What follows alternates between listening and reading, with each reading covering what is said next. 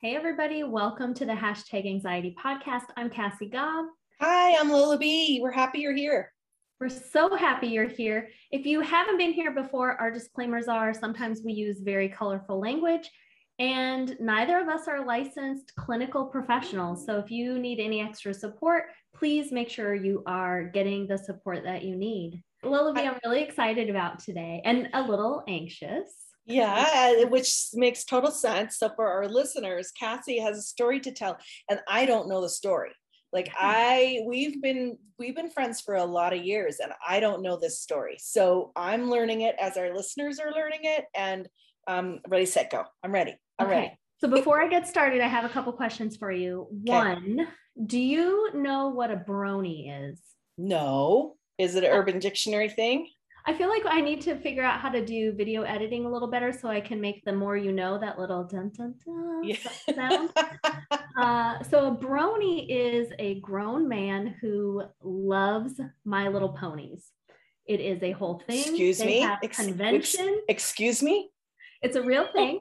there is a documentary. Um, it was on Netflix. I'm not sure if it's still up. I think it's just called Bronies. Highly recommend it because it's weird and fascinating. All yeah yeah no shame in the game. It's just, i just didn't know. I had I mean, no i didn't know. everybody has their flavor. It's it's an interesting thing. Okay so my second question. What do bronies antique french furniture komodo dragons vials of blood and me have in common? Wow. Um um Vials of Blood is the only thing that I know about. And that to me says Billy Bob Thornton and Angelina Jolie. But so what the, they have to do with you, I, I can't wait to find out. Yeah. Yeah. So the common thread is Billy Bob Thornton. And if anyone is older or younger than us, in the 90s, I want to say, Billy Bob Thornton did wear Angelina Jolie's blood in a vial around his neck. He's a little eccentric. And she wore his. Oh yeah, I forgot yeah, about that. Yeah. It was a double thing. Yeah. yeah. It was a weird time, the 90s. it's still a weird time. it's true. So, Billy Bob Thornton, that is what we are talking about today and who we are talking about today. And how I fit into this is no, I'm not a famous actress, unfortunately. And I you should have, be. I should be. I've been saying that forever. Like somebody should just pay me to to read a few lines and right right.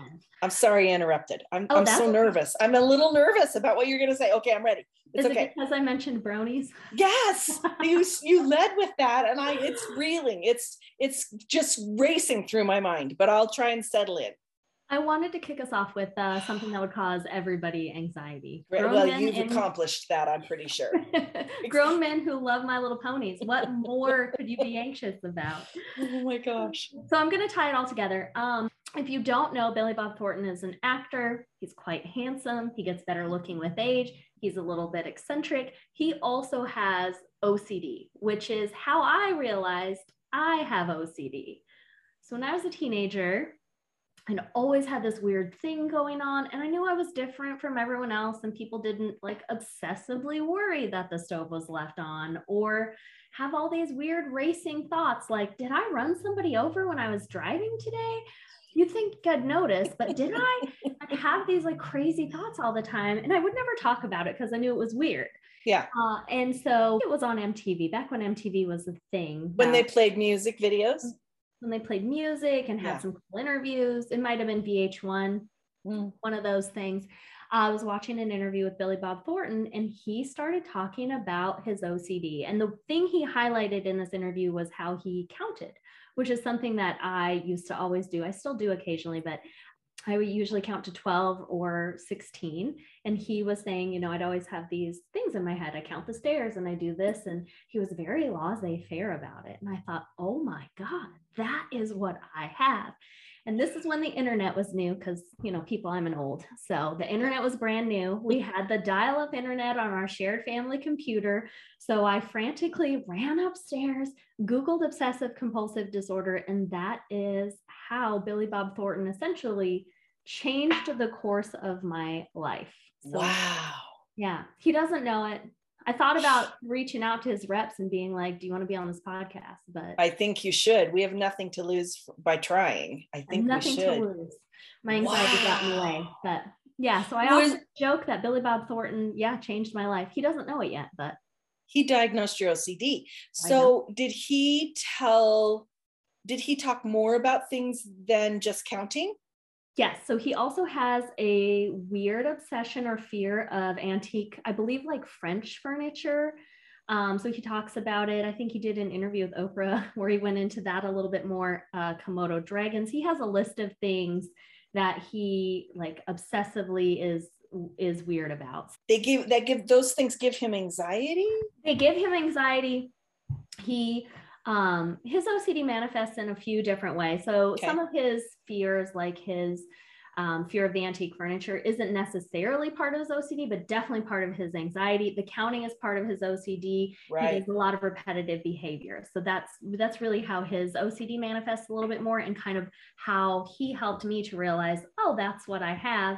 And I could talk about it and I could not be as weird about it or stressed about it. Like, oh, I got this thing. It just is what it is. And I check the stove a million times before I go to bed. But you know what? My house is never going to burn down because of a, of a stove fire. Right. Yeah. Right. So he normalized it for you in a way. He normalized it for me. The most eccentric guy at that time in Hollywood made yeah. something normal for me. Yeah. So that is what a gift. And he is a brony, which is how bronies tie into this. I just recently learned he's it. a brony. Like yes. he's not afraid of it. He's not anxious about it. It's not OCD. Mm-hmm. He is. He loves My Little Pony. He loves My Little Pony. I love that for him. Yeah, that it just makes him more lovable. Yeah, I was just gonna say it feels like he's got that's maybe a soft, tender heart, you know. And I find that interesting on a thousand different levels. But you know, certainly one of them it, it ties into all the things I have thought about those of us who are highly anxious and highly sensitive, we have really soft hearts. Mm-hmm. I, I feel like that's kind of a common theme. And it's like Dr. Hawkins was talking about last week about being a turtle mm-hmm. and harm avoidant and going into your shell because you don't want to get hurt. Well, it's because we're protecting our tender hearts. So the fact that he digs My Little Pony to me makes it sound like he's, you know, he's got a tender heart. He's this has a sweetness about him, at least in that way. So, wow. So, what after you kind of figured that out, then how did your life change or evolve? I, I mean, clearly you said you felt like, hey, I'm not the only one. That's a huge thing. But did you do anything to make changes or to embrace it or to explore your OCD further because of that? Yeah, I think there's definitely some power in just putting a name to it. So once I got a name for it and I had something to like grasp onto and learn more about that made a huge difference for me. And hopefully this podcast also helps people realize like you are not the only one because that also right. made a huge difference like you said knowing that oh i'm not the only one that is this flavor of crazy.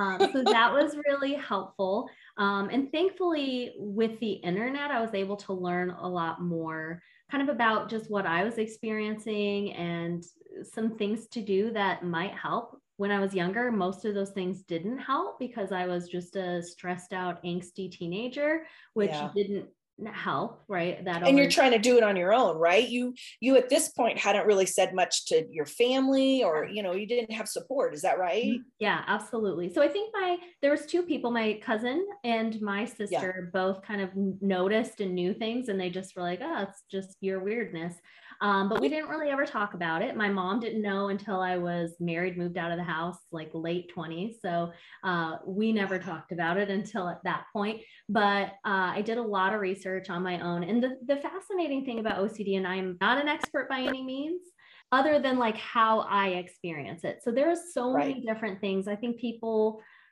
I've mentioned this before. When you hear OCD, you think, oh, you just wash your hands all the time and are afraid of germs. But that is only one way OCD manifests. Right. I'm not that person. Um, right. At all, other than when it comes to touching raw meat. I'm not a fan. I don't like the texture of it. I wear gloves all the time, but that's not that's okay. an OCD thing. It's a preference. Right, um, right. But I, I do count and check things a lot, which is sometimes how OCD will manifest. I have had, there is something called harm OCD and okay. that's kind of that fear of oh my god did i run somebody over? Yeah. Um, so i'd sometimes like drive around the block just to make sure like there wasn't some body laying on the street that i ran over somehow and didn't notice. Um, and i've even seen there's some shows on tv and i don't know if they're on tv anymore i don't remember what they're called exactly but where they're they will let therapists into like a session with them. So there's shows that go around kind of that level of OCD. And I remember yeah. seeing this has been so many years ago, but it was a session with somebody who had harm OCD and was so worried she was going to harm her therapist and would have this oh. reoccurring thought that she would like stab her therapist with a knife and like would have this thought over and over and over again. And obviously had no intention of ever harming her therapist. And right. so they did something called exposure therapy where yeah they had the this person bring a knife into the session and had it sit on the table and have had the client like hold the knife just to like prove to herself that she wasn't actually going to do any of these things. And the therapist obviously was well trained it was an expert in working with this type of ocd so she also knew she wasn't in any danger. Right um, right. but these thoughts can come become like so overpowering where it just is on a loop and repeat where right. the, the, logic of things doesn't always kick in and that's um, that's how one way OCD can manifest. So I've I've had that um, a little bit. I I feel yeah. like I had that more when I was younger. I don't necessarily have that that it doesn't manifest that way for me now. I have a friend, it's been a number of years ago, it's someone that I worked with, and she had OCD and she ended up taking medication for it. At some point, she said because it interfered, it got to the point where it interfered with her life. And she put it this way she was also a checker, she would check things, and she said, I couldn't get out the door. I couldn't get out the door in the morning. And she's like, I gotta freaking go to work. You know, I have things I need to do. And it was interfering in her life in that way. And but medication was really effective for her, for, for it to just temper that down. I mean, she didn't completely make it go away, but it made it so she could check five times instead of a thousand times and be mm-hmm. able to get out the door and live her life. And I I love that. You know, it's like she she knew what she needed to do. I think there are a lot of people who who have some OCD tendencies, but I think there aren't as many of those who it interferes with their life where they can't get out mm-hmm. the door. And and that would be really stressful. Yeah. I would think. We've talked about how I I've not been formally diagnosed. I've self-diagnosed. Right. Uh, and I always say, no, I'm just OC, not OCD, because I'm right. not necessarily disordered. I don't think I can get out of the house. I can function. There was a period of my life uh, when I was in college and I was taking 18 credits and I had three jobs. Like I was a mess. I had no sleep. I it was ridiculous. Uh, and so obviously lack of sleep is one of the things that triggers my anxiety, which makes my OCD behaviors worse. So there was a point in college where I also took medication because I couldn't leave the house. I was yeah. so much, or I couldn't go to bed because I was getting up to check the door so many times. So I did take medication for a while and it was amazing. I had a great response and it wasn't something that I needed long term. I got to a point where I set some better boundaries for myself and I calmed my life down a little bit where I wanted to try getting off the medication and try things again. And I was able to manage it at that point. Is that the period where you feel like you kind of um, started to hone your skills for your sleep hygiene? Because you're you yes. we talked about your sleep hygiene that it yeah. rocks. So yeah. was that a big piece of you being able to feel like you could be more in control? Yeah, I definitely cool. noticed, especially during that time when getting on medication, getting off medication, I noticed if my sleep was off that my my OCD was so much worse and I was so much more anxious and it was so much harder for me to function in life and took so much more energy. I think well, I guess I don't know, but people without anxiety, people without OCD, I don't know if they just go through the day and are like it takes the same amount of energy. I don't experience I don't think all. that's not how I experience it either. It's, a lot of work. Right. If I don't yeah. get enough sleep like everything is so much harder. So, and then the anxiety is worse. So then it makes it even harder. So doing right. simple things like I just had to return 10 emails, like that would have been almost four hours worth of work versus 10 minutes worth of work. Wow.